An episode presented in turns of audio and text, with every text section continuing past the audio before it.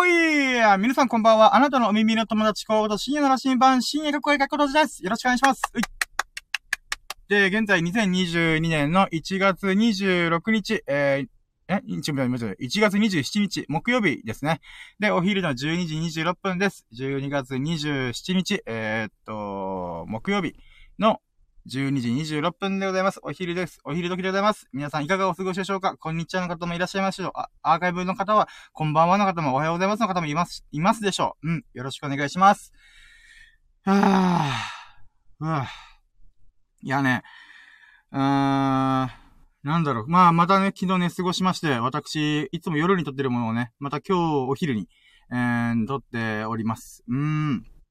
んでね、あの、昨日はね、ちょっとね、いろいろあったんだよね。いろいろあったっていうか、正確には、あのね、取り組んでることがね、あまりにも、あー、ちょっとこれは、ゆっくりしいよ、と思って。うん。あ、なんかコメント来てる。あ、キノコさんって方がいきなりため息わらってことで。あー、コメントありがとうございます。やったぜープルルほいいやね、本当はいつも夜撮ってるんですけどね。まあ、こう、昼に撮るとね、うん、ありがたいことに、こう、リスナーさんが、こう、来てくれるってことで、ありがてーと思って。うん。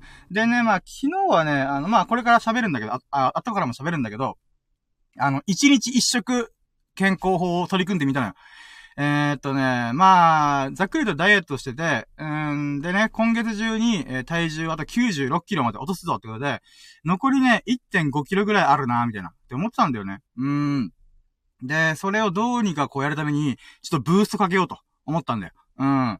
で、ブーストかけるためにどうしようかな。ジョギングもしてるし、1日2食の、えっ、ー、と、16時間断食も取り組んで、水もいっぱい飲んで、うーん、これ以上行くとしたらもう、1日2食を1日1食にしてみようと。うん。で、やったんだよね。うん。で、昨日取り組んでみて、1日1食、えー、24時間空腹を保つみたいなね、やったんだけどさ、もうめっちゃお腹空いてやばかったの。うん。うわ、お腹空いてる、やばいやばいやばい、みたいな。うん。で、夕方の6時に、え、飯食ったから、そっから夕方の6時までなんとかこう、何も食べずに、水だけでなんとか過ごそうと思ってたんだけどもね、やばかったのがさ、18時間ぐらいまでは割とごまかせるんだよね。うん。でもそっからの6時間、24時間にキープするまでの6時間がやばかったんすよね。だからね、この6時間がね、ほんと勝負だなと思って、もう、ピーナッツ食うかとか、一応ナッツ類は OK らしくて、でもね、なんか、うーん、いや、ここはもう、ブーストかけたいなと思ったんだよね。あ、またキノコさんからコメントが、そんな太ってるように感じない声ですな、という。ああ、ありがとうございます。なんか初めて言われた、そんなこと。ありがとうございます。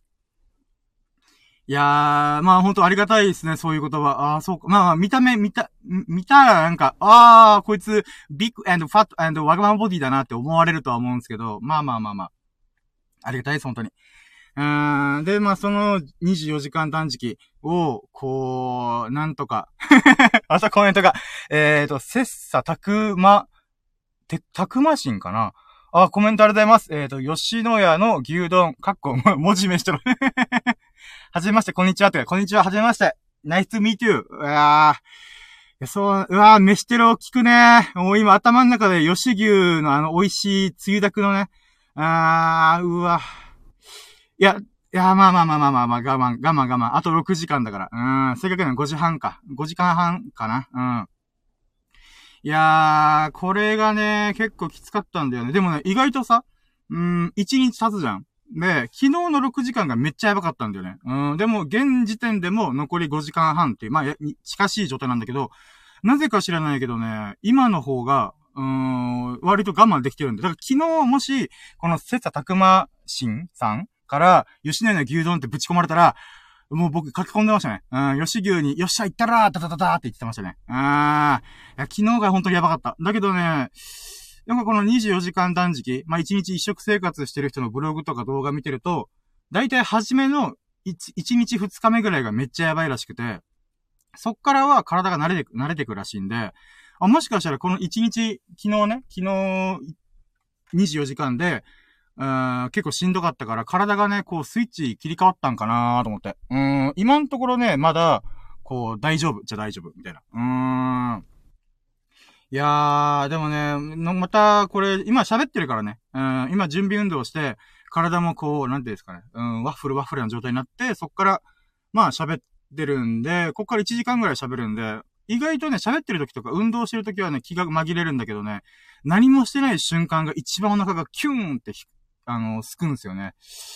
えー、だからこっからね、まあこの後ね、あの3時ぐらいから歯医者もあるんで、そっから麻酔もぶち込むんで、うん、それでやれば、まあ、今日の夕方6時までね、うん、麻酔で結局ご飯食べれないんで、いけっかなと思ったらまた ローソンの大盛り、コクうまナポリタンって もう飯テロですね。もう、いやー、こうなんか突っ込んできてますね、いろいろ。ドカーンってきてますね。いやーでも、昨日だったらやばかったですけど、今日はまだギリギリセーフかな。あー、いやー、いやー、やってくれますね。なかなかの飯テロですね。いやー、うーん。まあまあ、昨日のね、話で言うと、まあ本当に24時間断食っていうのが結構きつかったっていう話ですかね。でね、あの、まあ僕ラキラジって言って今日のささやかなラッキーを語るラジオみたいな。まあ、正確には僕が寝過ごしたせいで昨日のね、えっ、ー、と、火曜、あ火曜日分じゃねえよ。あれ待ってよ、水曜日？水曜日？待って何言ったかな？ちょっと待ってよ、メモ帳で。あー、そっかそっかそっか。はいはいはいはい。あー、わかったわかった。そっか、水曜日の分。水曜日の、まあ、ラッキーをね、こう、語っていこうと思うんだけど、えー、火曜日のね、ラッキーラジやって時の最優秀ラッキーっていうのをね、毎日毎日決めてて、だいたい1日20個30個出てくる中で、この中で一番ラッキーだなと思ったことを決めてるんですよね。だから、Today's Most Variable Lucky TMVL っていうことでね、毎回毎回やってるんですよね。で、それが火曜日のやつは、あのね、うん、我らがラキラジの女神様こと、アフロディーテのうなじさん。あ、まあ、アフロディーテで勝手にこっちが読んでるんですけど、まあ、うなじさんっていうね、アカウント名でやってる方がいらっしゃってて、で、その人ちょこちょこちょこちょこ来てくれるんですよ。もう女神様のことをバッサバッサ、あれ、ラキラジやってるってことで、スーンって舞い降りてきて、うーん、なんかこう、コメントというね、神のお告げを残して、うん、聞いててくれたらしいんですよ。んでね、僕のね、もうしょうもない話、うん、をね、90分間ぐらい聞いてたみたいで、ありがてえなーと思って。うーん、これがね、私はもう、火曜日の最優秀ラッキーだなと思って。うーん、なんかね、この、やっぱね、僕のラジオととペライのよ。うん。まあ、聞いてくれてる方今いらっしゃったら多分わかると思うけど、もう5分くらい喋ってて、もう、あ、こいつと思ったかもしれない。もうペラペラなんですよね。うん。もうね、僕はね、あの、面白い喋りとか、上手い喋りとか、人が役立つインフォメーションを持つ喋りとかね。うん。そういうのは一切ないの。なぜか、あ、なんだけど、なぜか喋り続けられるっていう。一、一、一時間二時間ぐらいなぜか知らないけど喋っちゃうみたいな。うん。まあ、その代わりペライんだけどさ、中身が。うーん。情報少ねえな、このラジオって思ってももうしょうがない。うん。まあ、で、そんな感じでね、あの、その時は確か2時間ぐらい喋って、その間の90分ぐらいをね、うなぎさんがね、こう、多分仕事しながら聞いてくれたみたいで、ありがてえなと思って。うーん。僕のこのペラペラのラジオをさ、90分聞くって、まあ大変だよ。うーん。友人がね、あの、スサノオくんっていう友人がね、この毎回毎回聞いてくれてるんで、それはね、ほんとありがたいんですけど、もう友人としてのこの関わり、直接会ったことない、うなじさんっていうこの女神様がさ、うん、90分聞いてくれるってマジですげえなと思うんだ。うん。だからね、ちょっとそれを、あの、火曜日の最優秀ラッキー TMVL に、あのー、させていただきました。うーん。あれは本当嬉しかったな。はい、ということで、えーと、じゃあ、そうね。うん。まあ、ラッキーラジ、今日、昨日のやつサクサクっていきましょうかね。えー、なので、概要と流れを喋るんだけど、すげえ長いから、お気をつけくださいませ。もう、内容ペラペラのやつ、今からいきます。やろうとも準備はいいかよーそろー深夜の羅針盤プレゼン深夜のジャンクコンパス昨日のささやかなラッキーを語るラジオ略してラッキーラジ Here we go! ラッキーラッキーラッキー最高。踊ろうよ。いつもの笑顔。で、ラッキーラッキーラッキー最高飛び出そう。ステップ踏めば、パラパッパパパ、ラッキーラッキーラー。はい、ということで始まりました。ラッキーラジ、えーと、57回目の昨日のさやかなラッキーを語るラジオです。よろしくお願いします。えーと、私、深夜の羅針盤こと、深夜、深夜過去から過去閉じがお送りさせていただきます。で、現在2022年1月27日月曜日、あ、月曜日だね。木曜日。月曜日でなんでだ？今。なんで月曜日って言ったんだまあ今、2000、あ、2020年1月27日木曜日の、えー、っと、今日、今が12時36分ですね。お昼の12時36分でございます。よろしくお願いします。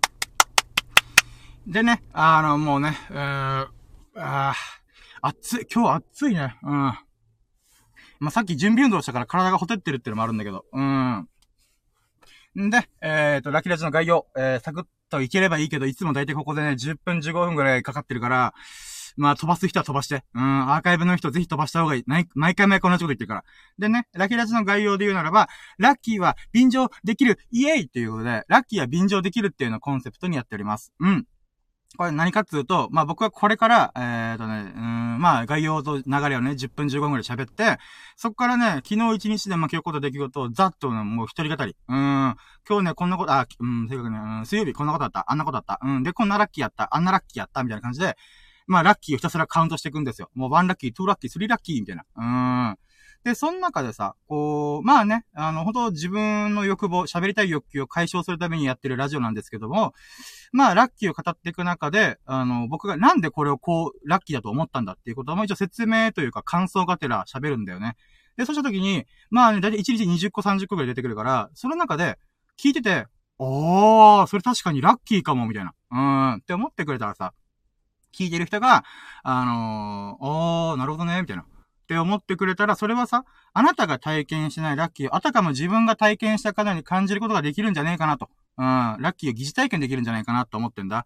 これがね、気づいたのが、ラキラジのね、最初ら辺の時に、あの、たまたま本当ありがたいリスナーさんが、いやー、最近温泉に行ったんですよね。しかも温泉行ったら、もう海沿いの綺麗な、この景色を見る露天風呂で、かつ、あの、お客さんが誰もいなかったから、一人貸し切り状態だったんだ、みたいなこと言ってくれた、ありがたいリスナーさんがいたんですよ。で、その時に僕は頭の中でさ、イメージしたのよ。あー、誰もいない海沿いの綺麗な露天風呂で、一人貸し切り状態。めっちゃラッキーじゃないですかみたいな感じで、やったんだよ。つまりこれは、自分がさ、体験してない、僕が体験してないラッキーなのにも、あの、そのエピソード聞いて、ラッキーエピソードを聞いて、おー、なんか自分も体験した気持ちになれた、みたいな。こんな寒い中、温泉疲れてさらに貸し切り、いいね、伸び伸びできるね、みたいな。うーん。ってことで、あ、ラッキーで便乗できんだ、と思ったんだよね。うーん。最初はそんなこと考えずに自分がね、喋りたいこと喋ろうと思ってラッキーを語ってたんだけど、あ、そっか。人様にラッキーをシェアする、共有することによって、疑似体験できるんだな、っていうのに気づいて、あ、じゃあコンセプトこれにしようと思ったんだよね。うん。だからラッキーは便乗できる。イエイってことで、だからね、あのー、まあ僕がこう語っていく中で、まああなたにとってこう疑似体験できる、うん、ラッキーが見つかればいいなとか思いつつ。うん。でね、うん。でね、うんとか多いんだけど、ごめんね、えーととかも多い。あのーとか、うんとかも多い。うん。もうそれはご了承くださいませ。はい。でね、あのー、また言っちゃったよ。でね、あのーとか。うん、これプレゼントとかだったらもう大バッシングでしょうね。はい。皆さんにもね、あなたのラッキーを、あのー、コメントしてほしいんだ。なぜなら僕が疑似、疑似体験したいから。うん、皆さんのラッキーをシェアして僕がハッピーラッキーになりたいから。うん、ぜひとも最近のラッキーをコメントしてほしいんだ。それは、あの、ライブ配信中でも、アーカイブでも、レター機能使っても何でもいいから、あなたのラッキーをね、お聞かせくださいませ。うん。そしたら僕めちゃくちゃ喜びます。うん。で、なんだよ、なんで深夜のためにさ、これ俺が喜ばすのどういうことでだよって思う人もいるかもしれない。うん。だとしたらごめん。うん。だけどさ、ラッキーをアウトプットするって俺すげえ大事だと思うんだ。うん。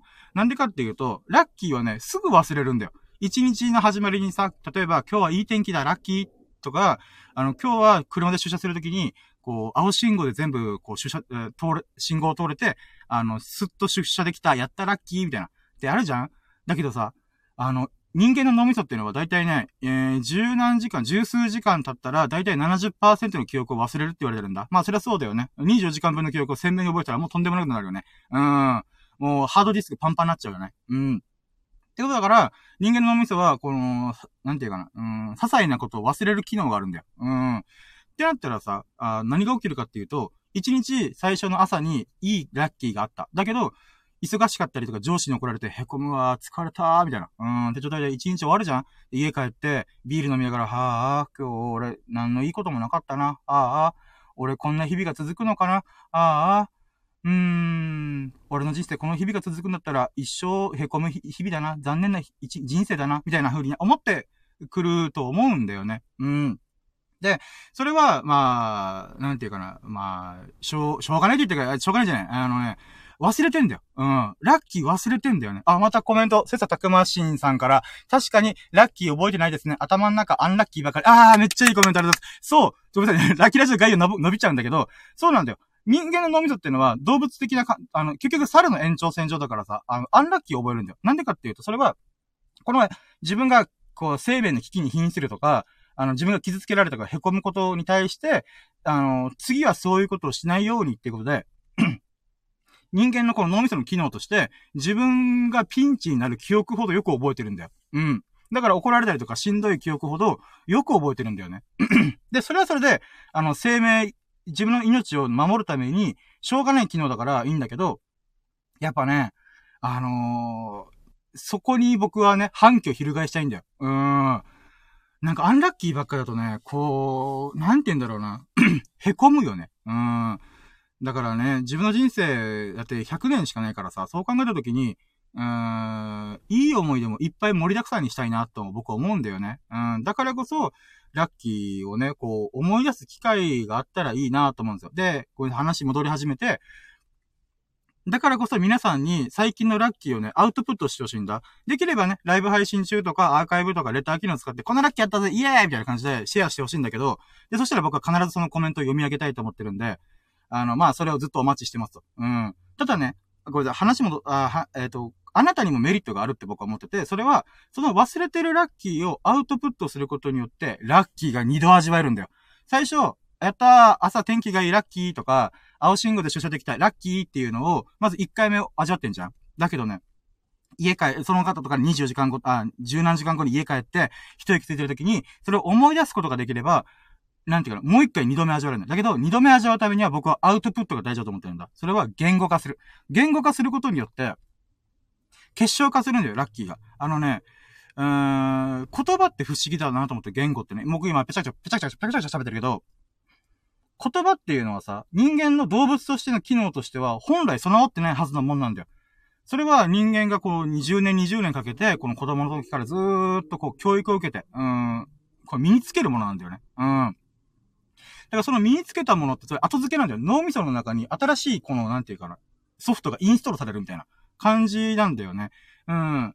だから、だけどね、なんでそれをやるかって言ったら、まあ、だ、誰かに伝えるためとか、あの、なん、なんて言うんだろうな。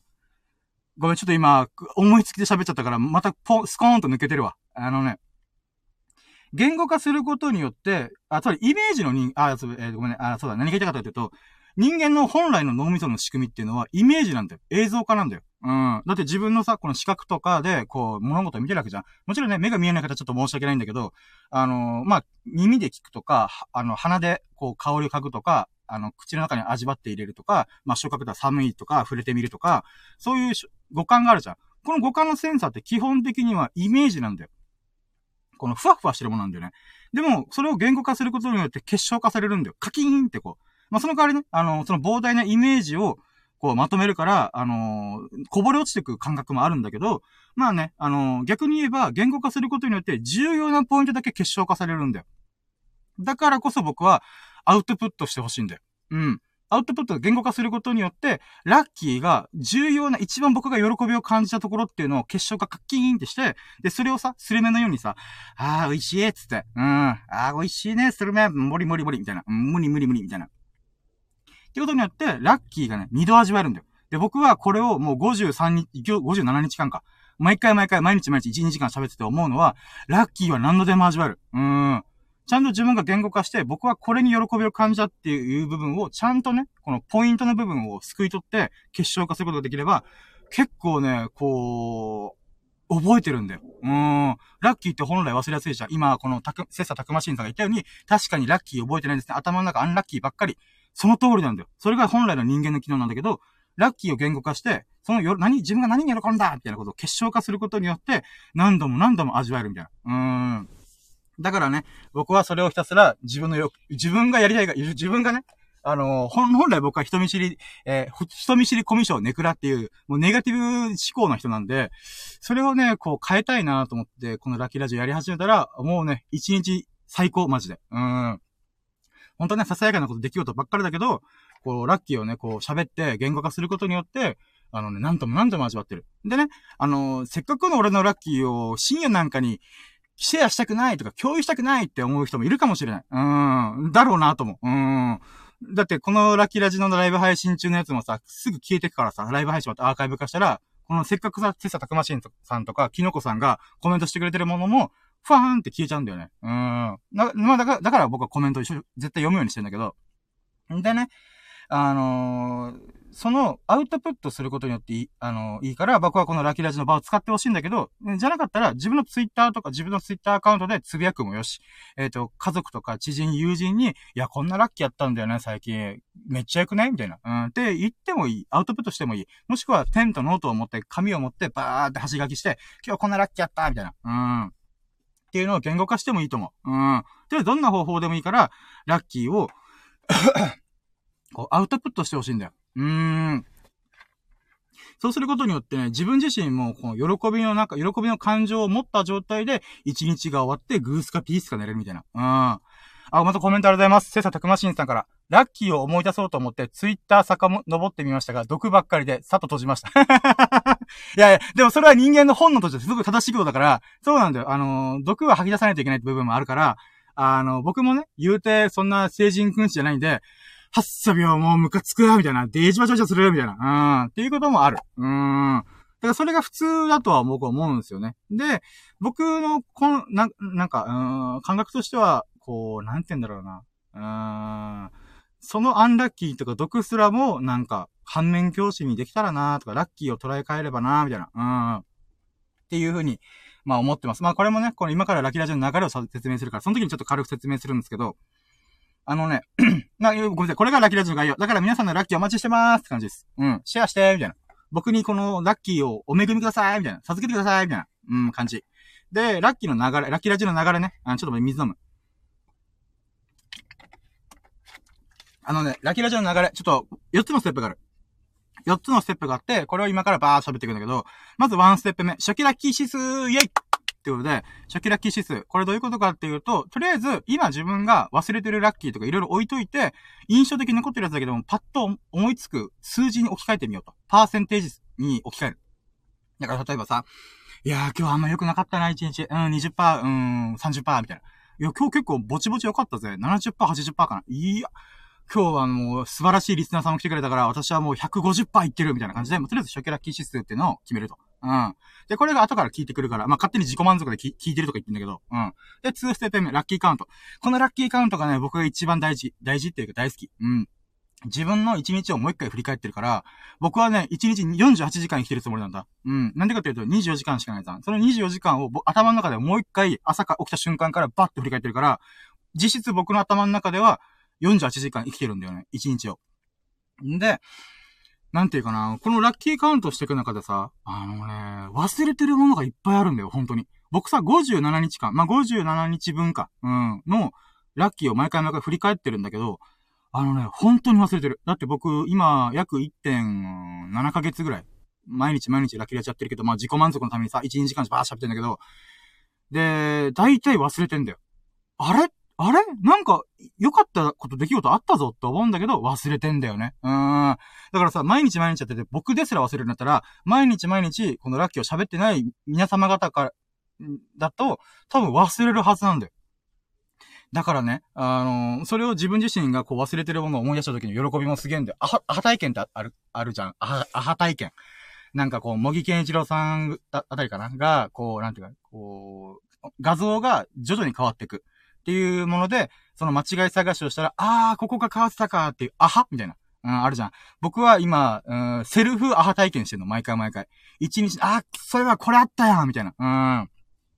まあ、それをね、ずっとやってるのがラッラッキーカウントなんで、2ステップ目の。だから忘れてたものを思い出すために、一日朝からざっと振り返る。うん。っていうことを毎回やってます。でね、ラッキーラジの僕が一番楽しいのはここ。うん。まあね、皆さんがどう思うかわかんないけど、僕がやってる理由はこれ。このラッキーカウントのためだけに私はラッキーラジオ毎日毎日やってる。うん。それぐらい面白い、自分で。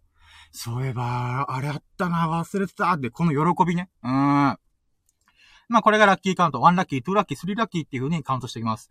で、3ステップ目。えー、それを最終ラッキー指数、イェイ最終ラッキー指数は、ワンステップ目に初期ラッキー指数ってやったじゃん。だいたいまあ70%ですって言ったとしたら、2か、2ステップ目の時にラッキーカウント。つまり忘れてたラッキーを思い出してるわけじゃん。なんだったらさ、あー出し切ったーと思っても、忘れてるやつあるんだよ。終わった後にさ、あー忘れてたーっていうのがあるから、だからこそ、3ステップ目の最終ラッキー指数では、この初期ラッキー指数よりは、あ、明らかに上がるはずなんだよ。例えば70%、80%って言ったとしても、あ、そういえばあれ忘れてた、これ忘れてた。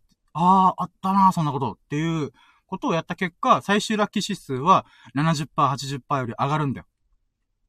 だから僕はね、毎回、うん、80%かな今日ぼちぼち。うーん、って思ったけど、振り返ってみたら、あれ ?150% いってんじゃんとか、200%いってんじゃん。あ、300%。いや、1000%みたいな。うーん。で、まあ、ここまで聞いてる人ね。まあ、そんな人いるかちょっとわかんないけど、まあ、ありがたい、ここまで聞いてくれていたならば、あれ？と思ったかもしれない。うん、それは、こいつ自作自演じゃんとか、自己満足じゃんとか、数字ガバガバすぎるだろうみたいな。うーん、って思ったと思う。でもね、ここ、毎回毎回この3ステップ目の最終ラッキーシーズンの時に言ってんだけど、ラッキーは主観だから。うん。客観と、客観的とか主観的とかいうのの主観。ラッキーは主観なんだよ。どういうことかっていうと、僕がこの出来事に対して、ラッキーと思うか、アンラッキーと思うかなんだよ。あなたが自分に巻き起こった出来事に対して、ラッキーと思うか、アンラッキーと思うかなんだよ。もちろんね、これは宝くじ何億円当たったとか、もしくは誰かが亡くなったとか、あの、災害があったとか、そういうもう、どでかいやつは置いといて、置いと、なんで置いとくかっていうと、そんな出来事はそんなに起きないじゃん。だから、あの、日々過ごしていく中だったら、ささやかな出来事しか起きないんだよ。で、そのラッキーともアンラッキーともつかない、おぼつかないような、このなんていうかな、ささやかな出来事に対して、自分がこれはラッキーだと思うか、アンラッキーだなと思うかどうか、だと僕は思ってんだ。だからラッキーは主観なんだよ。あなたがどう思うか、僕がどう思うか、っていうことだから、だったら、そのささやかな出来事の中で、どっちに転ぶかっていうのはもう自分で決めれるんだったら自分で決めちゃおうみたいな。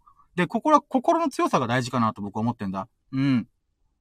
だから、人様がね、軽く聞いたらさ、あのー、なんか上司に怒られたとか、まあ、それもすごいアンラッキー、ネガティブだなと思う、ネガティブなこと、出来事ってどんまいとは思うけど、それをさ、うん、捉え方を変えて、ラッキーに持っていく力こそが心の強さかなと思うんだ。だからラッキーは主観だからこそ僕は、大概の出来事は、うん、ラッキーに組み込む。うん。だからまあそういう心の強さを鍛えるためにも私はラッキーラジやってるようなもんだなと思っております。本当は修行。うん。修行っていうか楽しいから別にね、修行のつもりはないけど、うーん、ありがたいことに、これを続けて、うーん、ああ、最悪だな、今日の一日って思ったことは、幸いにも一回もないかな。うーん。まあ、そういう感じで3ステップ目、最終ラッキー指数、自己満足で行こうぜ、ベイビーみたいな、うん、感じでやっております。まあ、ラッキー主観だからね。あなたがどう思うか、僕がどう思うかだから。で、4つのステップ、えー、4つ目のステップが、今日の最優秀ラッキーはいということでね、まあ、冒頭にちょっと話したけど、あの、today も、today's most variable lucky、えー、TMVL ってことで、まあ僕がね、1日20個30個ぐらいラッキーをババババってこの細かく刻んでいくから、うん、その刻んでった中で、これが一番ラッキーだったなって思う出来事を、こう、決めようっていう。やっぱね、20個30個さ、こう、まあ、だいたいいつもの流れで喋ってるんだよね。うん、今日天気がいいラッキーとか、うん、今日うんこが出たラッキーとか、そういう風なことはな、ご飯が美味しかったラッキーとかね、うん、被ってるやつもいっぱいあるから、その中で、いや、これは、もう今日じゃないと、あ、起きえなかったな、みたいな。とか、そういうものをね、こう、焼き付けたいなと思って、脳みそにね、バチーンってこう、バチコーンってこう、刻みつけたいと思って、まあ今日の最優秀ラッキーっていうのを決めてんだ。うん。で、これがさ、一週間あったら7個分集まるんだよ。で、僕は一週間ごとに今週の最優秀ラッキーっていうのを決めてるんだよ。うん。だからさ、ドラゴンボールのさ、この7つの玉を集めて、イデオシェンロンドバババラーンみたいな。うん。あ、なんか、どんな願いも一つを叶えてあげようとか言ってんだけど、僕はね、7個のラッキーを集めて、もう、なんていうかな、1週間最高だったっていうことを決めたい、あ、なんて決めたい？うん。だからこれが週間最優秀ラッキーね。うん。で、それがさ、1ヶ月と、1ヶ月だったら、4個5個の、4週5週ぐらいあるから、4個5個のさ、週間最優秀ラッキーが出てくるわけじゃん。そしたらさ、今月の最優秀ラッキーが決めれるんだよ。1月の最優秀ラッキー、ダララランなんでしょう？みたいな。うーん。やったね、これだみたいな、うん、感じで喜べるんだよ。ほんと自己満足なんだけどさ。で、このが、今月の最優秀ラッキーが決められたら、年間通せば12個あるわけだよ。そしたら、12個この、12個の最優秀ラッキーの中から、年間最優秀ラッキー、イヤーズモストバリアブルラッキーみたいな。うーん。を決めようと思った。それ365日の中で、最もラッキーな出来事は何ぞや？みたいな。うーん。っていうのをま決めたいなと思ってんだ。うん、もちろん宝くじ当たったとか、なんかそういういろいろもろもろあるかもしれない。うん。まあ、宝くじ当たったことないんだけど、まあ当たったら当たったで、うーん、なんだろう、まあそれがぶち抜いていくと思うんだけどさ、これがもう年間最優秀ラッキーだよね。うーん、みたいな。うん、なるけど、まあ、とりあえずね、それまではささやかな出来事をこう、上げつらてて、365日分の中で一番ラッキーはこれだったっていうのをね、こう、やってみたいなと思ってさ、うん、今年の初めからやり始めて、今3週分ぐらい溜まってて、うーん。だから今週やったら月間最優秀ラッキーちょっと決めようかな、みたいな感じかな。うん。だから企画がね、こうメリハリがついてて結構自分の中でね、やってて楽しい。うん。でも聞いてる人が楽しめてるかどうかわかんない。うん。まあ自己満足だからごめんなさいって感じ。うん。うん。よっしゃ。じゃあ、なんか、もう、とりあえずこれがラキラジの概要と流れでございました。イェイはい、ということで、とりあえず、まあ、早速、もうね、30分ぐらいかけ、かかっちったよ。うん、本題に入るまで。いやー、喋っちゃうね。でね、あの、じゃあ、 one、one step 目、えー、初期ラッキー指数、イェイ初期ラッキー指数っていうのは、まあね、まあ最初言った通りに この、まあ、僕がパッとね、この昨日のね、えー、水曜日の初期ラッキー指数、あんま思い出さずに、やってみようと思いつつ、あ、またコメントが、せさとくましんさんが楽しかったですよ、と、あ、めっちゃ嬉しい。ありがとうございます。嬉しい。いやー、やっぱこう、コメントがあると嬉しいね。基本的には僕、夜の2時、3時ぐらいにやっちゃう人だから、コメントほぼないんですよね。まあまあ、まあ、まあ、自己満足でやってるから。でも、ここまで聞いてくれてるのめっちゃ嬉しい。大体みんな入ってすぐ出てみたいな人が多いから、もちろんそれは当たり前。僕もそうするだろうから、うーん、ここまで聞いてくれてる人本当にありがたい。瀬戸拓馬新さんありがとうございます。いやー、嬉しい。うーん、でね、えーと、水曜日の初期ラッキー指数は、うーん、そうね。いや、でも、いやー、いや、そうだね。110%ぐらいかな。いやい。あ、失敗した。ま、ま、ま、今なし、なし、なし、なし。えーとね、まあまあ、一日一食生活ができたし、24時間ダイエットしました。えー、そっから、まあ、ぼちぼちね、動画見たりとか、あの、えーと、準備運動とか筋トレ軽くしたりとか、ああと天気も良かったしね。うーん。そうだね。OK、初期ラッキー指数いきます。水曜日の初期ラッキー指数は、ダラーン !110%! イェイほんと自己満足だよね。さっきポロッと110%ぐらいかなって言ったけど、ああ、ちょっとちょっと待って。僕はね、ダラーダンが言いたいからさ、なんかこう、これ3回ぐらいしか言えるチャンスねえから。うん。ダラララとりあえず110%でしたーってことで。で、ここから2ステップ目、ラッキーカウント、やいもう僕がね、もうこれを喋るために、毎日毎日1時間ぐらい喋っております。えー、で、とりあえずワンラッキー目はね、昨日はね、天気が良かった。まず天気が良かった。うーん。やっぱ天気がいいとね、こう、オキシトシンとかセロトニンだったかな、この幸せホルモンが、で、ドバドバ出るんだよ。えっ、ー、とね、あの、人間がこう幸せだなああ、こう、幸福だなとか思うホルモンっていうのがあって、それがね、あの、オキシトシンだったかな、セロトニンだったかな。とりあえず、どっちかが、こう、太陽光を目から取り込むことによって、こう、それを感じやすいらしいんだよね。うん。だからね、やっぱ天気がいいと私は、ああ、いいな、みたいな。かといってね、雨の日も、雨の日で面白いんだけどさ、雨の日はさ、僕、ショーシャンクの空に行って名作映画あるじゃん。あれのパッケージ覚え、覚えてる人、見たことある人は思い出してほしいんだけど、雨の日はショーシャンクごっこができるんです。イェイだからね、僕は晴れてても、あ、大きい初心とか幸せホルモンドバドバ出るなって思うし、雨の日でも、ショーシャンクごっこできるじゃん、今日、みたいな。うん。だから、ショーシャンクごっこできるから逆に雨の日待ち遠しいんだけどさ、最近はね、こう、天気がね、落ち着いちゃってるから、ショーシャンクごっこできないんだけど、まあまあ、とりあえず話戻って、ワンラッキー目天気が良かった。うん。天気がいいっていうのはね、うん、ほんと、気持ちいいよね。で、ツーラッキーが、そっからね、体重測ったんだよ。うん。で、体重がね、こう、出て、で、この時から24時間断食チャレンジしてんだよね。で、とりあえず、こう、あ、ツーラッキー目ちょっと汚いんだけど、あの、ションベンジャバジャバ出た。うん、これがラッキー。イェイ。あの、もっとごせ、あの、真っ昼間からごめんなさいね。あの、でもね、僕にとって大丈夫なんだ。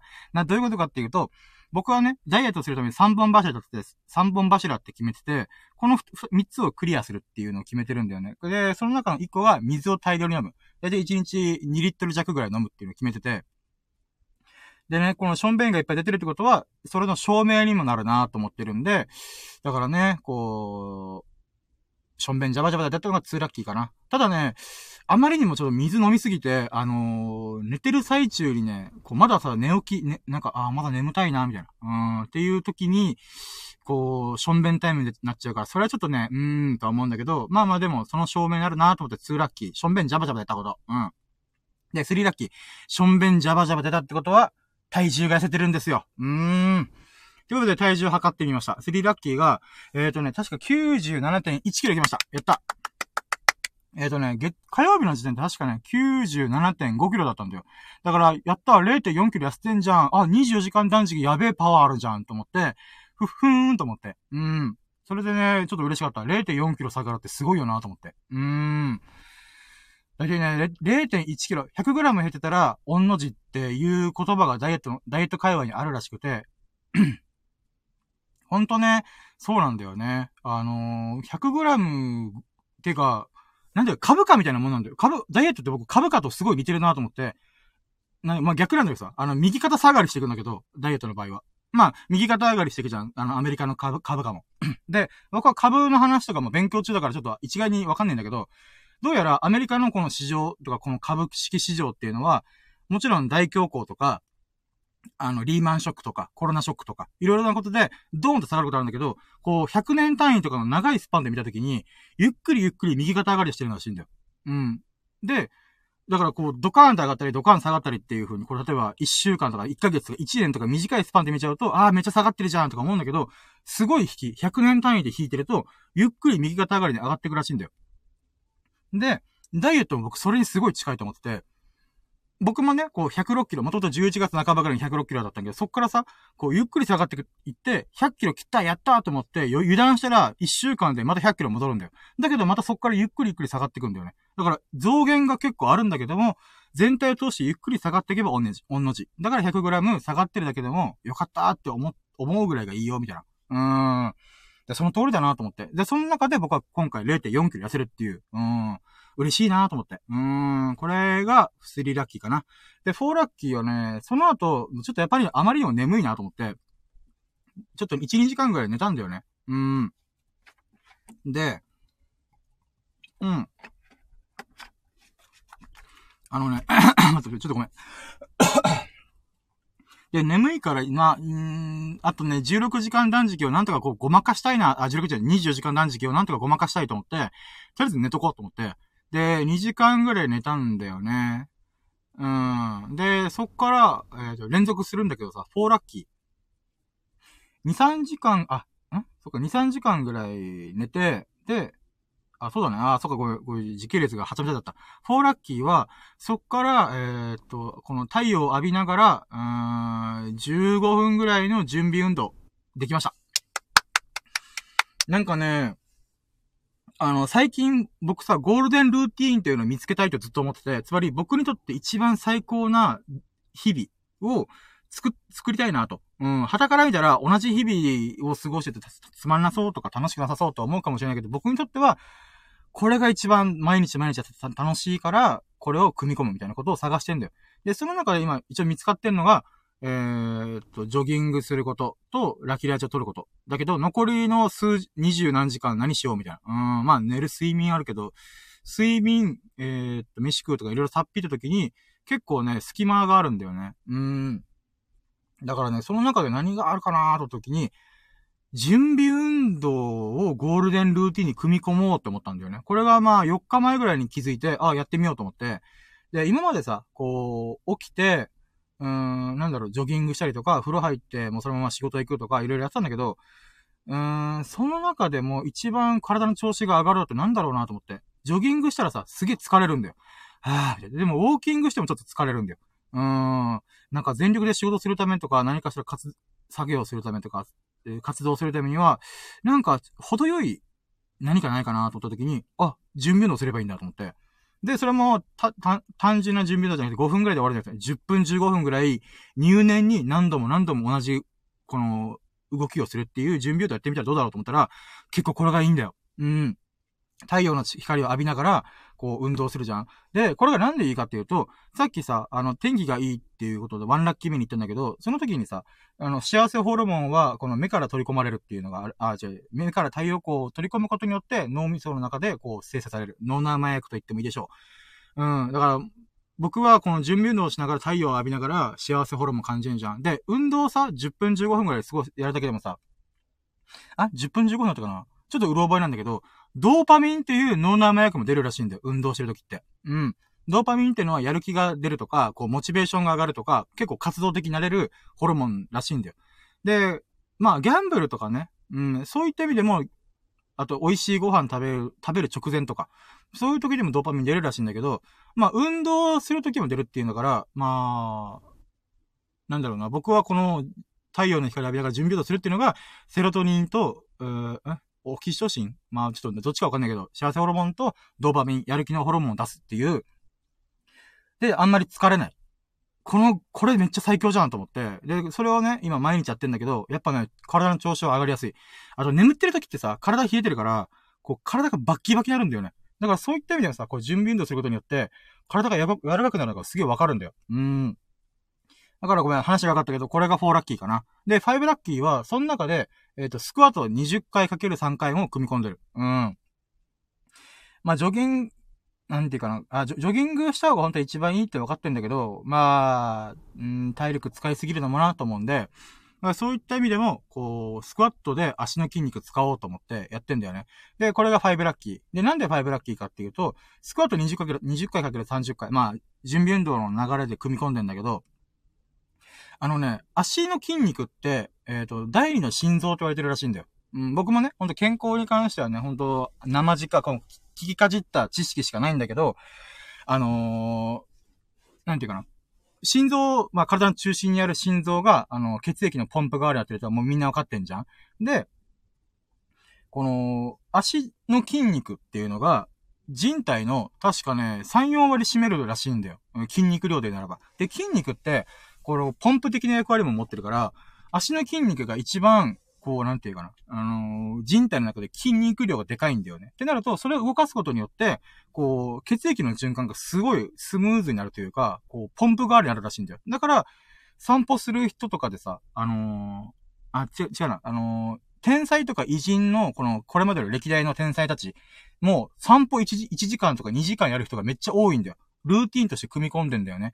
で、それは、あのその人たちが多分体験的、経験則的に、こう、導いた、あの、ゴールデンルーティンだと思うんだけど、科学的にも、その第二のポンプとして、足の筋肉を使うことによって血流が加速すると。で、血流が加速すると何が起きるかっていうと、全身に酸素が行き渡りやすくなるんだよね。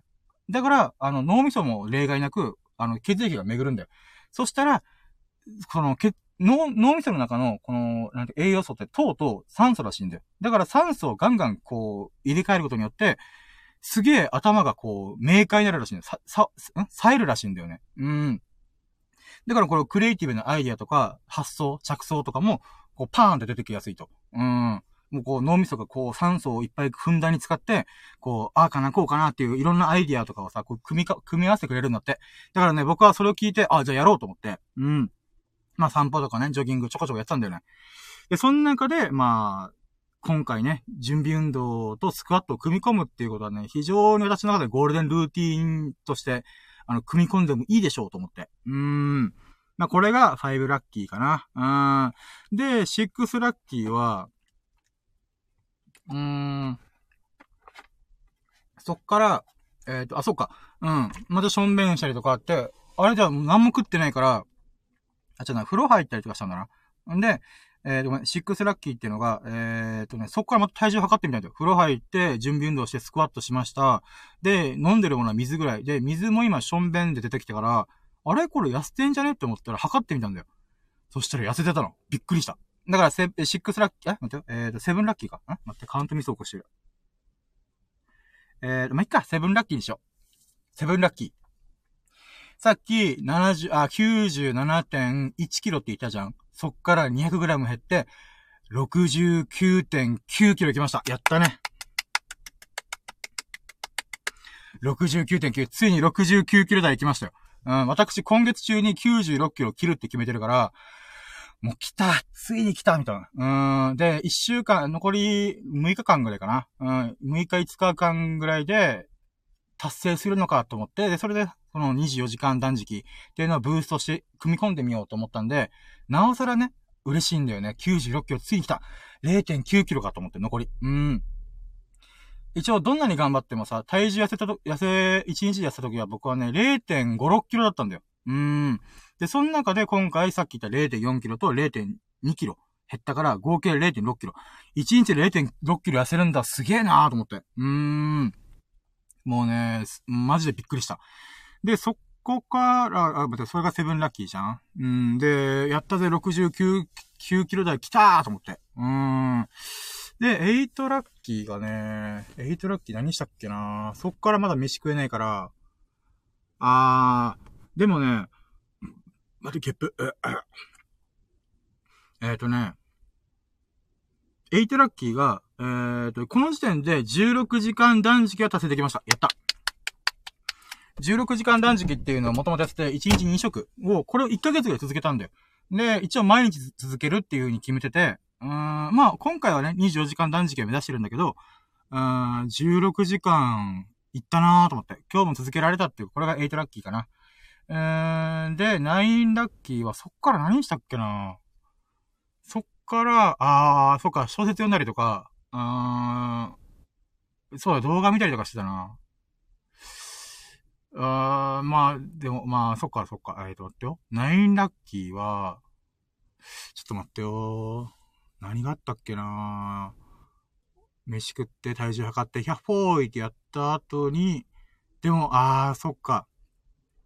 うん、これもある意味、あの、ナインラッキーに組み込んでいいでしょう。えっ、ー、と、とんでもね空腹感が襲ってきました。あー、やばかった。うーん。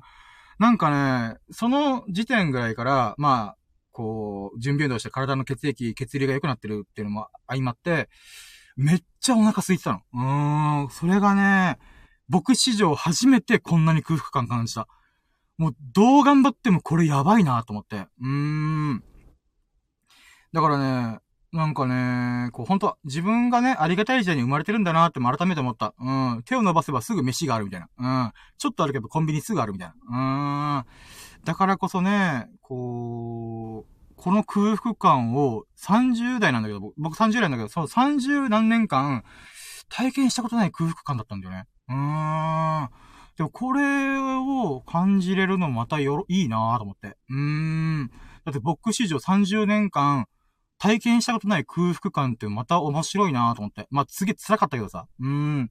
でも、体験しないってことは、未だかつて体験、あなんていうか、自分の脳みその中にこう刻み込まれたことない、新しい感覚？だからこそ、うーん。ナインラッキー、空腹感がやばかった。うーん。僕史上最も空腹を感じた時だったな、あれは。うーん。そうね。うん。で、10ラッキーは、そっから何したっけな。あ基本的にはね、ちょっとね、休もうと思って、あの、寝転がったりとか、なんかね、この24時間断食するときに一番の難関っていうのが、えっ、ー、と、な、ちょっと待ってよ。あなんか変なら、あー、まあ、いいや。えっ、ー、とね、一番の難関っていうのが、1日目2日目のこの空腹感がマジでやばいっていうことが、あの、最もハードルが高いって言われてるらしいんだよね。うん。で、僕はそれにもぶち当たってて、で、だからもう今日は特に何もせずに、なんとかあと6時間、5時間耐えようと思ったんだよね。うーん。んで、えー、っとね、転がってたんだけど、テンラッキーね、テンラッキーはね、うーん。あー、そうだね。中田敦彦さんっていう人が僕大好きで、中田敦彦の YouTube 大学430万登録。あ、そうだよ。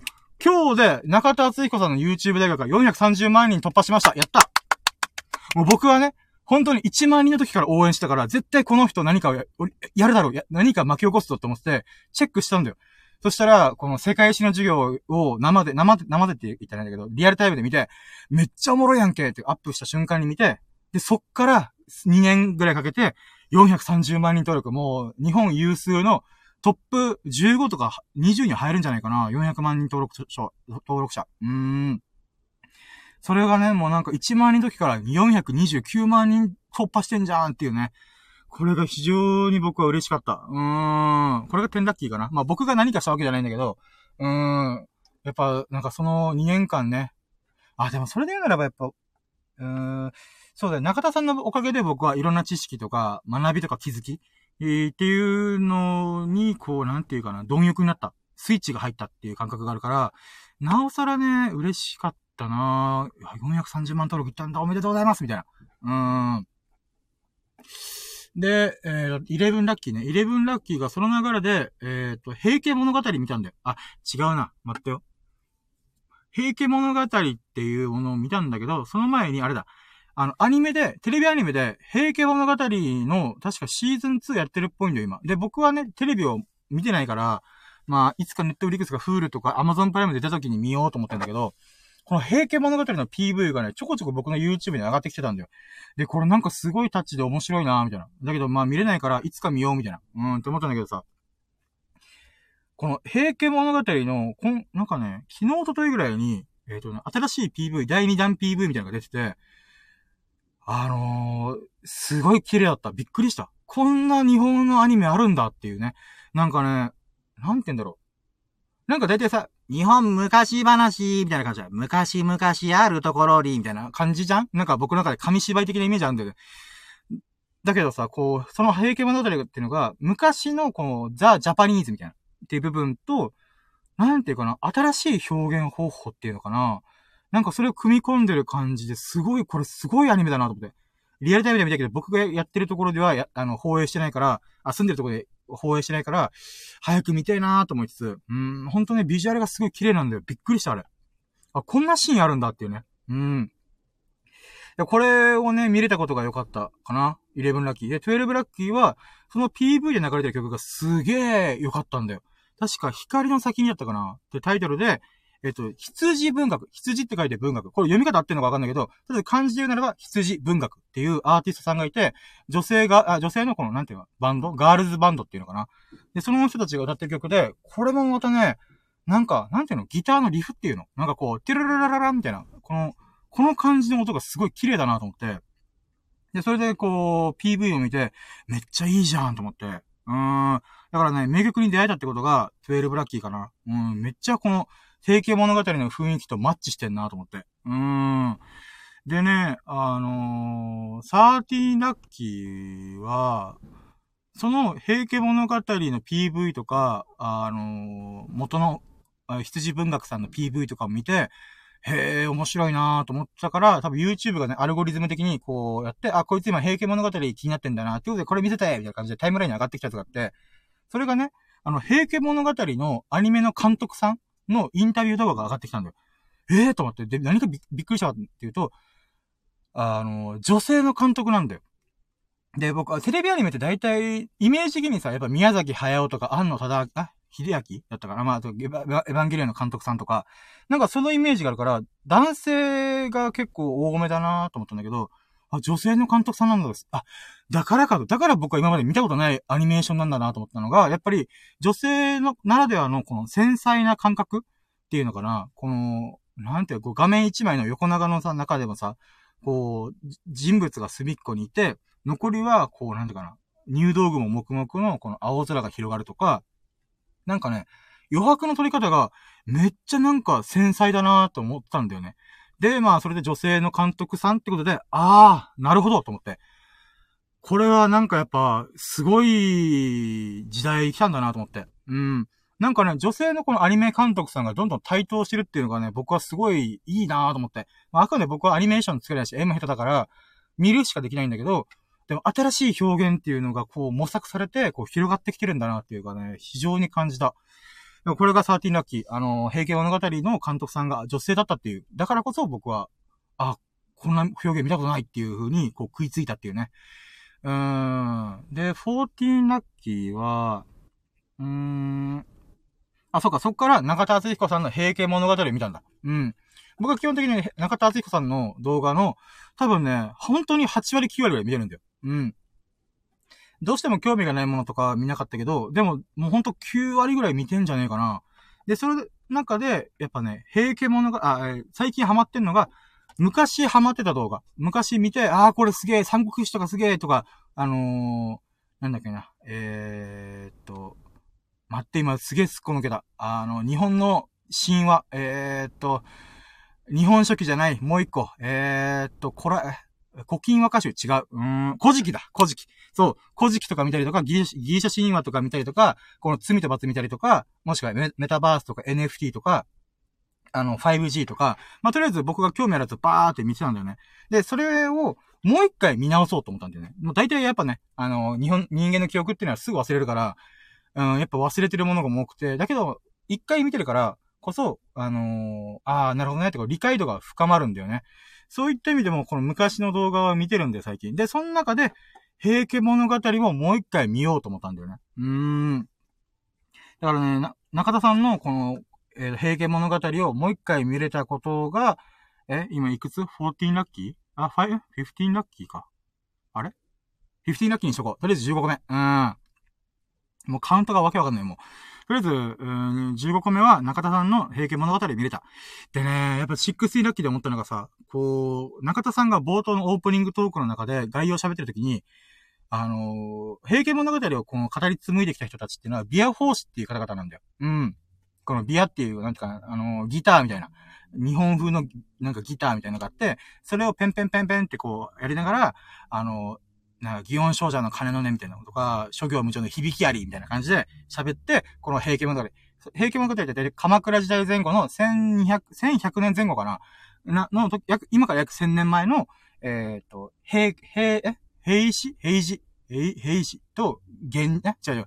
平家と源氏だ。まあもう、もう、どっちかどっちかわかんなかった。の、えー、と、物語なんだよね。この、千年ぐらい語り継がれてきた、ビア法師がこう語り紡いできた物語なんだよね。うん。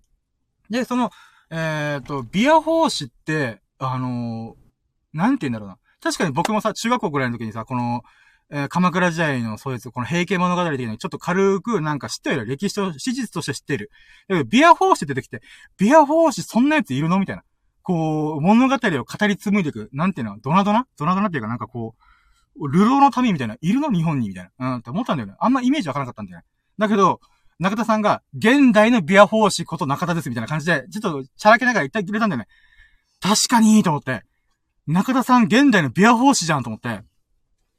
だからね、なんか、うーん、このね、なんか、物語を語り紡いでいくやつなんているのかって思ってたけど、冷静に考えてみたら、落語家さんとか、あの、講談師さんっていうのかなとか、うーん、もう中田さんみたいなね。うーん、マジで現在のビア法、現代のビア法師じゃんと思って。うーん。だからね、なんかね、もちろん、ちょっと前に見てたんだけど、改めてね、なんかそれをすごい感じた、今回なぜか。うーん。あ、多分それも、ちょっと今喋って思ったのが、あれだ。あー、待ってよ。うーん、シックスイナッキーが、中田さんがビア法師、現代のビア法師なんだっていうのが、すごい心に腐ってきたのね。で、なんで腐ってきたかっていうと、僕も今喋ってるからだって今喋りながら思った。うん。まあ、あくまで僕の物語なんだけど、僕がこんな人生、あ、こんな日々を歩んでるんだよっていうのを、今57回、1日、毎回1、2時間ぐらい喋って、あのー、やってるんだよ。まあね、僕のね、このチンケな、ささやかな物語なんだけど、こんなことやった、あんなことやった、みたいな。うん、でもこれもまた僕にとってのビアフォースなんだなって、ちょっと今喋りながら思ったわ。うん。僕という人生の物語を、日々、毎回毎回、このボイスログとして、ブログとして、うん、ブログでも、ビログでもない、ブログとして、ボイスログとして、ひたすら語ってんだなと思って。だから僕は中田さんが、現代のビアフォースですっていう感じでやった時に、すっげえ心にグドーン、ぐさーってかかったんだなって今思った。うん。これが16ラッキーだ。で、17ラッキーはね、うーん、うーん、そうね。まあ、その物語、やっぱ平家物語すげえ面白いなと思ったんだけど、あのね、やっぱ、改めてね、今見終わると新しい気づきとかもいっぱいあるんだよね。うん。で、その中でやっぱ一番最後の中田さんが、あのー、この平家物語のまとめをしてくれたときに、そうだよなと思ったのが、平家物語、それ、平家と源氏。え、源、あって、合ってるよね。げ、源家じゃないよね。源氏、源氏だよね。まあ、これがバチバチするわけじゃん。だけど、最初は平家がこう、成り上がったんだよね。うん。で、そっから、こう、いろいろ時代の流れとともに、こう、源氏が力を手に入れ始めて、力をつけ始めて、そこで源頼頼朝とか、義経とかが、こう、バッチバチにして、こう、平家を滅ぼすっていう流れなんだけど、これってさ、あの、史実で言うと、歴史の教科書的なことで言うと、平家は源氏に滅ぼせま、滅ぼされました。ちゃんちゃん。で、鎌倉幕府を作って、鎌倉幕府からまた自衛が流れて室町幕府に行きました。はい、ちゃんちゃんみたいな。ってなるんだけど、でもね、こう、中田さんも言ってて、あ、なんていうかな、えっ、ー、と、ちゃんと、その、平家物語にフォーカス当てると、主人公がいないんだよ。えー、これ、セブンティーラッキーっていうのは、この、平家物語の商業無常の本当の意味っていうのが、またこれもぐさっときた。うん。本当ね、諸行無常っていうのは、えっ、ー、と、変わることのないもの。つまり、えっ、ー、と、諸行、すべての物事は、移り変わっていくっていう意味なんだけど、えっ、ー、と、この、平家がこう、こう、日本をつか、日本の権力というか、いろんなことを使ってだけど、それも衰えてって、源氏がおと、やっていく。だけど、この物語の中でも、源氏の中でも、えっ、ー、と、源頼朝っていう、頼朝が確か鎌倉幕府作ったんだけど、義経、あの、牛若丸みたいな感じで、この義経っていう人が、戦争がめっちゃうまいみたいな。だけど、この、兄貴である頼朝は、弟の義経に対して、いや、お前がこう、功績立てすぎると、なんか俺の立つ、立つ、立場がなくなるみたいな感じで、こう、なんていうかな、あの、結構距離を置こうとするんだよ。だけど、あまりにももう義経が優秀すぎた結果、この、ありにある頼朝は、この義経を、あの、謀反の疑いあり、それ反乱の疑いありってことで追い詰めるんだよね。で、そこには、あの、まあ、有名な、えっ、ー、と、義経の部下の、えー、あ、待って。弁慶とか、いろいろ言うんだよね。で、そこからこう、日本をこう、さすらっていきながら、逃げながら、やっていくんだけど、最終的に多分ね、裏切りとかいろいろあって、裏切りっていうか、まあ、うん。で、この兄である、うーん、頼朝に殺されるんだよね。つまり、義、義経の活躍がなければ平家は滅ぼせなかったんだよね。うん。だけど、その義経が、こう、スポットライト当たりすぎた結果、頼朝の、この、反感を買って、謀反の疑いありということで、こう、亡くなった、殺されてしまうみたいな。うん。で、その頼朝も頼朝で、うん、その後の時代とかね、いろいろ、こう、鎌倉幕府、やつぶっちゃけたぜ、征夷大将軍だぜ、イエーイみたいな。で、なってる矢先に、こう、いろいろね、お家騒動とかいろいろ起き、起きて、そこから、あの、時代が変わってて、室町幕府っていう風に切り替わっていくと。つまり、これは、その瞬間、一瞬一瞬のヒーロー、英雄はいたけども、結局、こう、それがこう、入れ替わっていくっていう諸行無常を描いた、永遠の物語ってなんだよ？平家物語はっていう風に言うんだよね。ああ、これすごいなと思って。何がすごいって、一瞬と永遠をかけてる、この中田さんのまとめ力ね。そっか。で、でっかいでっかい歴史の流れで、数十年、数百、えー、数十年単位って、あっちゅう間に過ぎ去ってって、このパワーバランスが変わってって、どんどんどんどんこう、時代が移り変わっていく。だけど、その移り変わっていく大いなる流れ、もう大河のような大きな流れっていうのは、永遠なんだよ、みたいな。それを映し取ったのが平家物語です、みたいな。はぁ面白いみたいな感じで思ったんだよね。うーん。いや、だからね、こう、ほんとね、なんか、うーん、今、なんでこれが、は、なんか、半年前とか一年前に面白かったのに、なんでこの、えっ、ー、と、ビア法師とか、平家物語のまとめ、うん、永遠の物語なんだっていう、もの心にぐさってきたかっていうと、まあ、さっき話したビア法師っていうのは、今僕がラキラジで喋ってるというのが、僕自身の物語を語ってるからこそ、ビアフォース的な感覚がある。っていうのもあるし、えっ、ー、と、この終わりのまとめの部分が、なんで今、前に見た時よりももっとぐさってきたかっていうと、やっぱ諸行無常なんだよね。うん。僕はこのラキラジオやってんじゃん。これはさ、あの、もちろん僕の趣味、あの、喋りたい欲求を解消するために、バーって一日間喋るみたいな。毎日毎日喋るみたいな。やってんだけどさ、なんでこれが続いてるかっていうと、もう僕飽き性なんだよ。ほんと飽き性。何でも飽きる。だけど、これが不思議と、結構負荷かかるんだけど、じゃあ24時間のうち2時間使ってどういう生活リズムだよお前って思うかもしれないんだけど、苦じゃないんだよ。苦しくないんだよね。うーん。で、それを続けてると。うん。なんで続けてるんだろうなと思ってたんだよね。そしたら僕は、あある考えに行き着いたんだよ。メメントモリなんだなと思ったんだ。うん。メメントモリ、メメントモリって言葉は、死を忘れることなかれっていう言葉なんだけど、あー、待って、そのね、この死を忘れるなっていうことは、どういうことかっていうと、今生きてんじゃん、みんな。うん。で、僕も生きてる。みんなも生きてる。あなたも生きてる。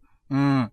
だけどさ、生きてる瞬間がもし光、光として光り輝くものだとしたときに、大体今の現代社会っていうのは死っていうものを、こう、割と遠ざけてる感じがするんだよ。別にそれが悪いとは言わない。うん。なんだけど、遠ざけすぎてる感じもするんだよね。うーん。つまり、こう死ってなんか暗くて怖くて嫌だな、みたいな感じに思うじゃん親しい人が亡くなった時も凹むじゃん？凹む、凹むのじゃ悲しいじゃん？とかあるんだけど、でもね、うーん、この、自分の今一瞬を生きてる生っていうものを輝かせるためには、この暗くて怖くて、なんか、こう悲しい死というものと向き合わないといけないって思ってんだ、僕は。うん。だから、この死というものをちゃんと捉えて自分の中で落とし込むことによって、つまり暗、もっと暗いものを、こうなんて言うんだろうな。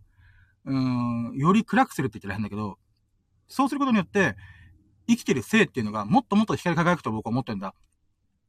だからこの死という怖いものを遠ざければ遠ざけるほど死というもの、あ、生きてる生というものが薄まってくると僕は思うんだ。だからもう、死というものを自分の意識だけでも、もうキンキンに近づけていく。生というものに近づけていく。うん、つまり僕はいつ死んでも、なんておかしくないって思ってんだ。うん。もちろん生きながら考えても、もう100年くらい生きるつもりなんだけど、それでも僕は、あの、死というものを忘れちゃいけないんだなって思うんだ。まあ、これがメメントモリっていう言葉なんだけど、だから死を忘れることなかれ、そうすることによって、えっ、ー、と、生というものが光り輝く。うん。っていう感覚があるんだよ。で、これ話長いんだけど、このラキラジも僕の中では、その光り輝く生というものを掴むためにやってるんだよ。だから1日24時間だけど、僕はこうやって振り返って喋ることによって、1日が48時間になってんだよ。それ限りある100年という人生の中で、それを倍にしてくれてるのが僕はラキラジだと思ってんだ。自分の脳内だけで、自分のイメージの世界の中だけで、僕は1日を2日分過ごしてるんだ。48時間だと思ってんだ。うん。だからその感覚がすごい強いから僕は続いてんだなと思ったんだよ。それが気づいたのが年末年始ぐらいかな。で、ごめんね、話に戻って、戻り戻って、20、あ、じゃえっ、ー、と、セブンティーンのラッキー、諸行無常の物語あ、諸行無常の永遠の物語っていう風にまとめたのが心にドーンぐさーって刺さってきたのは、僕自身が今ラキラジを通して、全く同じことしてるから。全く同じことっていうか、こう、一瞬一瞬を残そうとか、こうなんだ、語ろうとか、なんていうのかなメメントモリ、諸行無常の感覚がずっとあるから、このメッセージがドーンと刺さったんだなと思って。うーん。これちょっと支離滅裂でごめんだけど、うーん、なんかね、それをすげえ思った。うーん、 seventeen ラッキーかな。うん。で、 eighteen ラッキー。 eighteen ラッキーはね、えーと、待ってよ。ちょっと今もう汗だくですよ。ああ。ああ、ちょっと待ってよ。水飲む。で、エイティーンラッキーは、えーと、それで、平家物語見て、ああ、面白いっつって、終わっ、えーとね、エイティーンラッキーはね、うーん、あ、そこからあれだ。あの、24時間断食が明けかけてるんだよ。あの、6時に、昨日の6時に、あ、えっ、と、火曜日の6時に飯食ったから、夕方6時ね。で、あの、昨日の夕方6時、あと30分で、みたいな。うん。ってなったんだよね。んで、あのね、18ラッキーで言うならば、その30分前ぐらいにもう一回体重測ろうと思ったんだ。んで、体重測るじゃん？でも体重測るとさ、この、あれなんだよ、水とか飲んでると、水ってさ、もうグビグビ飲めんじゃん。グビグビ飲めると何が起きるかっていうと、あの、1リットルペットボトル空にするじゃん。そしたら、1キロ分体重増えてんだよ。もちろんね、あの、ションベンとして出るば、あの、排泄される部分もあるんだけど、あのー、だからね、朝、ションベンして、体の中すっからかんにした状態で体重を測った方が、本来の自分の体重がわかるっていうのがあるんだけど、今回24時間断食してるから、あの、24時間断食でもう一回飯を食う直前に測ってみようと思ったんだよね。うん。で、体重を測りました。これが18ラッキーで、えー、っと、体重がね、96.5キロでしたやったこれね、あの、冒頭から聞いてる人は、なんか、ああ、なるほどなと思って。それ僕、昨日だけで体重3回測ったんだよ。で、そっから、えー、っと、なんていうか、合計ね、前日から含め、前日の体重から、えー、っと、97.4キロから96.5キロまで行ったんだよ。つまり、0.9キロ痩せたんだよ。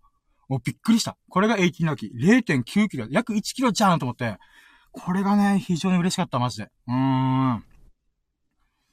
だからね、この0.9キロ痩せるって僕史上初めてだなと思って、1日で0.9キロ、約1キロ痩せることってあるんだなと思って、だからこれがね、めっちゃ嬉しかった。うーん。で、19ラッキーね。19ラッキーは、えー、っと、そうだね。まあ、0.9キロ痩せたってことが一番嬉しかったから、あ、そうだ、ちょっとこれ刻むわ。うん。あのね、じゃあ、19ラッキーでならば、僕史上最も1日で痩せた、24時間で痩せた、あの、体重0.9キロ、マイナス9キロ、あ、マイナス0.9キロ痩せたっていうのが、めっちゃ喜ばしかった。うーん。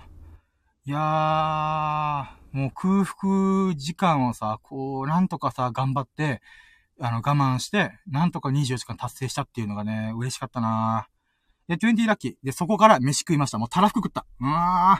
美味しかった。ほんと美味しかった。うーん。あのね、これもまた、やっぱね、人生で初めて24時間断食した。人生で最も空腹感を感じた。人生で、えっ、ー、と、最も痩せることができた。1日で。全部、ああった上でも、この飯を食った時に、めっちゃうめえと思って。うーん。これが20ラッキーかな。うん。いやー。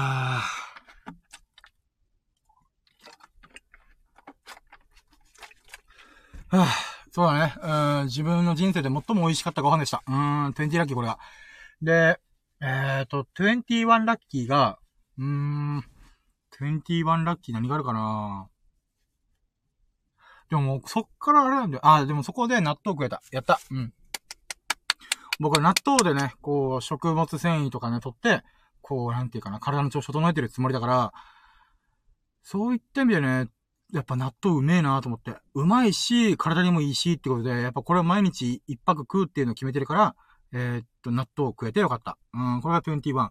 で、22ラッキーで言うならば、あのね、やっぱね、1日24時間を、えー、やって、えー、っとね、あ、ちょっと待って。疲れてる。22ラッキー。えっ、とね、空腹感が意外と我慢できるレベルで、こう、なんとかできてる。っていうのがあるかな。うん。ただね、22ラッキー。まあもちろん飯食ったから、こう空腹感が紛れてるってもあるんだけど、まあそっからね、今、また12時間が経ってるんだけど、あのね、昨日ほど空腹感がやべえみたいな、っていうことではない。うん、だから体が一日になれたのかなと思って。うーん。だからね、あんだけ空腹感があったのに、今割と普通っていうね。残りあと4時間経てば、私またご飯食べれるからさ。うーん。まあこれが嬉しいなーと思って。うーん、意外と体がね、こう馴染んできてる。馴染むの早っと思って。うん、まあ今までね、16時間断食やってたから、1ヶ月続けたからこそ、こう、そのままね、24時間断食にスイッチできたんだなと思うから、なおさらね、ああ、よかったなと思って。うん。これが、えー、22、ん ?22 ラッキーかな？で、23ラッキーはね、うーん、そこから、何したっけな？また動画とかね、YouTube とか、うーん、いろいろ見てたけども、あんまり覚えてないんだよな。ほんとね、消費するコンコンテンツを消費してるよね。自分の勝手にしてんじゃなくて、あの、うんこにして流してるよね。うーん。そうね。23ラッキー何があるかな？あー、でもあれかな？ジョギングはね、昨日しなかったんで結局。うん。やっぱね、空腹の反動がでかすぎて、体力使ったなと思って、体力切り使っちゃったから、ちょ今日はやめとこうと思って、もう意識的に休むことにしました。うん。まあこれがある意味ラッキーかな。うん。えー、っと、そうだね。それが23ラッキー。え、24ラッキーは何があるかな？うーん、24ラッキーは、いや、もうこんなもんか。24ラッキーありそうな気するけどな。まあ、ある意味、グースかピースか寝れたっていうのもまた、ありかな。うーん。なんかね、24ラッキーは、えっ、ー、とね、昨日もな、ジョギ、ジョギングとかだけでする前にもう眠たいと思って寝たんだよね。うーん。で、そっから10時間ぐらい寝た。うーん。だからね、なんか、やっぱ疲れたんだな、体と思って。だからそういった意味でも、ちょっとね、うーん。まあ、がっつり寝れたからよかった。うん、10時間ぐらい寝れたから、うん、よかったかな。これが24かな。で、あと1個ぐらい行こうかな。あと1個何か思い出しラッキーあるかな。25ラッキー。うーん。あ、忘れてた。あの、インスタグラムとノートと、えー、ツイッターの、えー、っと、投稿を毎日1個は必ずやるっていうのを決めてて、それが無事できました。イェイ。だからね、えー、25ラッキーは、まあ、毎日投稿ができた。っていうことなんだけど、26ラッキーは、このインスタグラムのさ、上げた写真がさ、なんか意外とみんなに見られて、あ、ゲップ。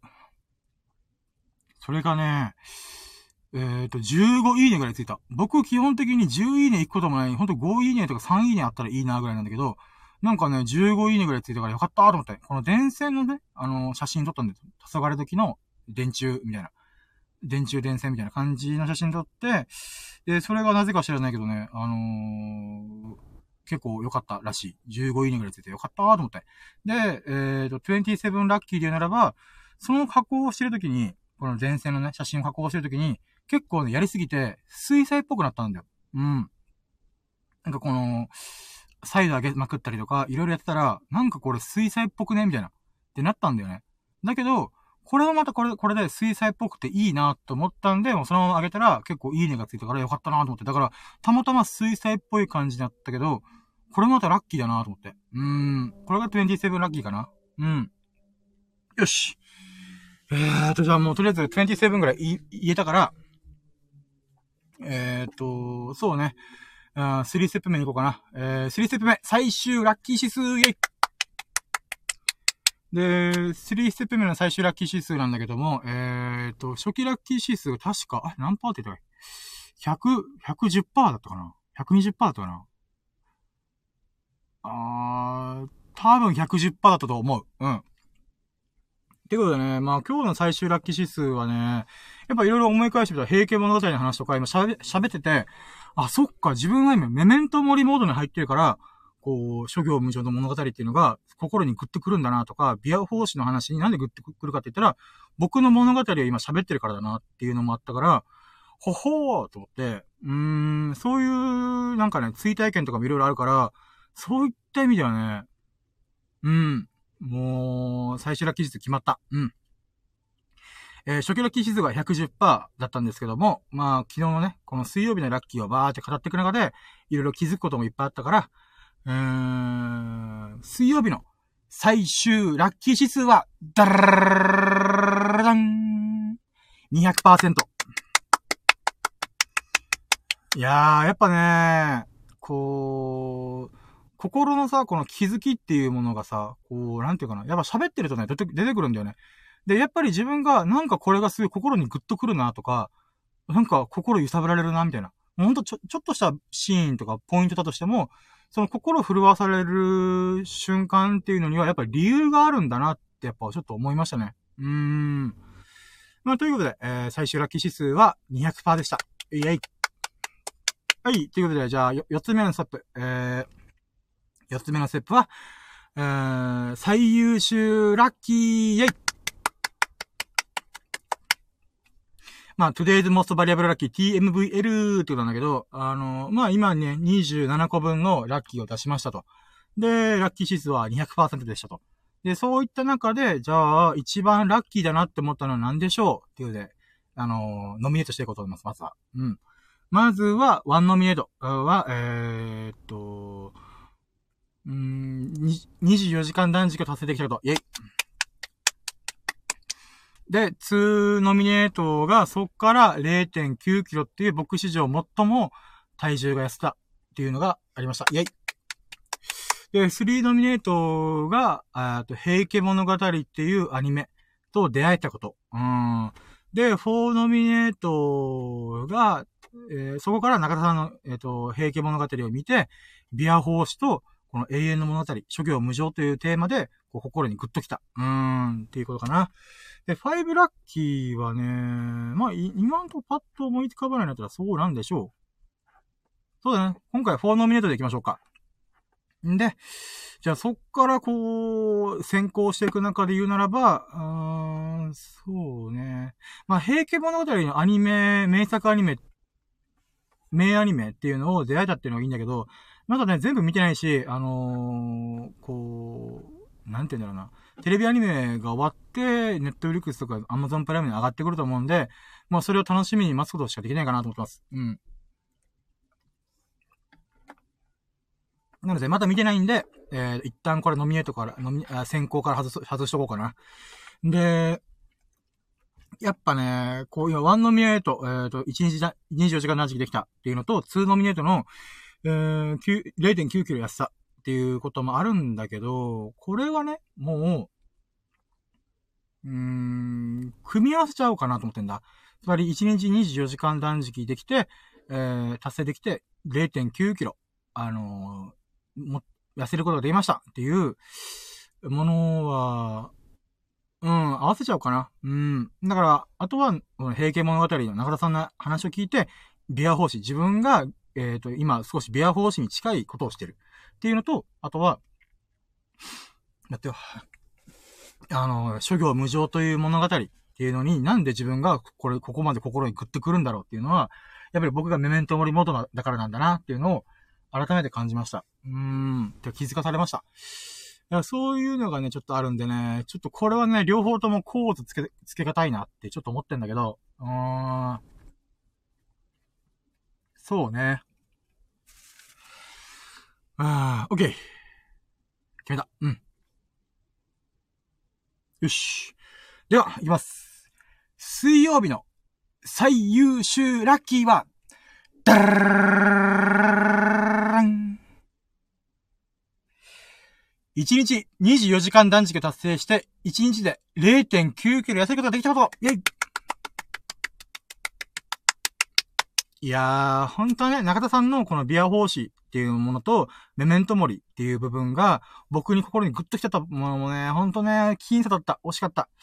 だけどね、こう、ビア奉仕の活動的なものは僕はもう毎回続けてるだろうし、メメントモリっていうものもずっとね、人生かけて、こう、その感覚を忘れないようにしとこうとも思うんで、割とね、これは今日だけの話じゃなくて、常にっていう部分もあるから、まあ、それを気づかされたってことは、すごいラッキーだなと思うんで、確かにね、中田さんの平気物語を聞いて、えー、心にグッときたっていうのはあ、あるんだけどね。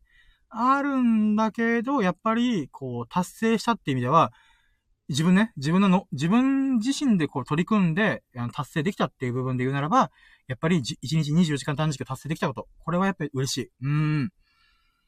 それがね、やっぱ嬉しいからこそ私は、うん、これに決めました。1日24時間断食達成できて、えー、1日で0.9キロ痩せたこと。うん、0.9キロもね、ほんと約、あと0.1キロ痩せてたら1キロ痩せたんだけどなといろいろ思うんだけど、まあまあまあ、でもとりあえず0.9キロっていうとんでもね、勢いで体重を落としたってことが、まあ良かったかな。うーん。